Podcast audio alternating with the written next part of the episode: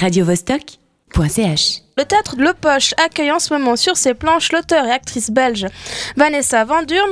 Louise, tu étais dans la salle et on a très envie que tu nous racontes. Oui, Le Poche a en effet choisi de consacrer deux semaines de sa saison à Vanessa Van Durm en proposant au public deux de ses pièces. Elle s'intitule Regarde maman, je danse et Avant que j'oublie et j'ai eu la chance de pouvoir assister aux deux. C'est Vanessa Van Durm et elle-même que l'on retrouve sur scène pour interpréter ces deux textes écrits pour une seule comédienne.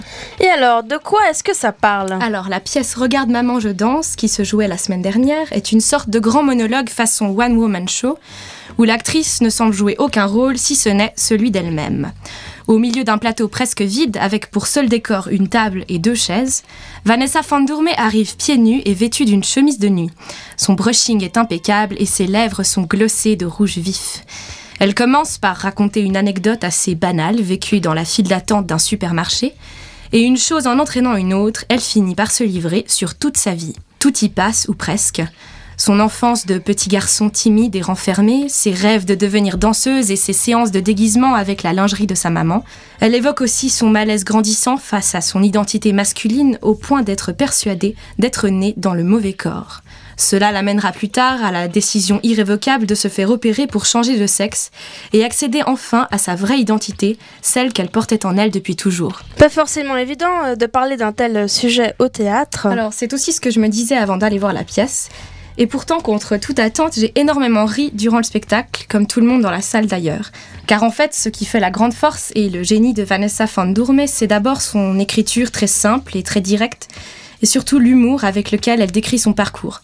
Car oui, tout ce qu'elle raconte sur scène est bien et bien inspiré de ce qu'elle a vécu. À 68 ans, on peut dire qu'elle a vu du pays, et elle porte un regard lucide et ironique sur elle-même et sur le monde. Alors quand elle évoque des moments plus difficiles comme ses années de prostitution ou le rejet dont elle a pu être victime, ces mots sont certes très crus et provoquent un certain malaise, mais on sent derrière une profonde émotion et une certaine fragilité, et en fait c'est ça qui nous touche avant tout. En gros, on peut dire que Vanessa Van Durme n'a pas peur des mots crus ni d'appeler un chat un chat, mais qu'elle le fait avec beaucoup de subtilité et même une certaine pudeur, sans jamais tomber dans l'exhibitionnisme ou dans la vulgarité. Et la deuxième, pièce alors, c'est dans le même style ou ça n'a rien à voir? Alors non, il s'agit d'un concept très différent au niveau du texte comme de la mise en scène, car cette fois, Vanessa Van Durme incarne non pas un, mais deux personnages à la fois. D'un côté, on a la mère, qui est une femme très âgée qui souffre de la maladie d'Alzheimer, et de l'autre, on a sa fille qui vient lui rendre visite à la maison de retraite. La mémoire de la mère s'efface peu à peu, et l'une des premières choses qu'elle oublie, c'est le fait que sa fille était autrefois un garçon. Il va donc falloir le lui rappeler à chaque visite ou presque, et avec plus ou moins de succès. Mais le dialogue est difficile entre les deux femmes à cause de l'état critique de la mère évidemment, mais aussi, comme on le découvre petit à petit, à cause du conflit qu'elles n'ont jamais pu résoudre entre elles. Vanessa Van Durme interprète le double rôle de la mère et de la fille de façon vraiment très impressionnante. Elle parvient à passer d'un personnage à l'autre de manière imperceptible au détour d'une phrase, d'un geste ou même d'un simple regard. Comme le dit la critique parue dans l'Humanité, la précision de son jeu est telle qu'elle parvient à nous faire croire à l'impossible, à la présence des deux femmes sur le plateau. La transformation est aussi physique puisqu'en plus de son maquillage et de sa perruque, elle porte une sorte de combinaison façon seconde peau qui modifie totalement sa silhouette et lui donne l'aspect d'une très vieille femme. L'illusion est vraiment totale et cela devient même très troublant, notamment lors d'une scène où la fille aide sa mère à s'habiller.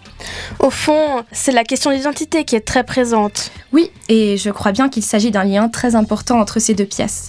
On a d'un côté l'histoire d'une femme qui se bat pour s'accepter et être acceptée telle qu'elle est, c'est une sorte de conquête de l'identité. Et dans Avant que j'oublie, c'est l'idée de la mémoire, ou plutôt de la perte de mémoire, qui nous fait prendre conscience que notre identité réside aussi dans nos souvenirs et dans les souvenirs que nous laissons chez les autres. Mais évidemment, tout ça n'est qu'une toute petite facette de la multitude d'émotions et de réflexions que provoque le travail de Vanessa Van Durme, un travail qui, je crois, ne laissera personne indifférent. En tout cas, si vous n'avez pas pu voir Regarde maman, je danse la semaine dernière, pas de panique. Il vous reste la possibilité d'aller voir l'incroyable performance de Vanessa Van dans Avant que j'oublie, au théâtre Le Poche jusqu'au 30 novembre. radiovostok.ch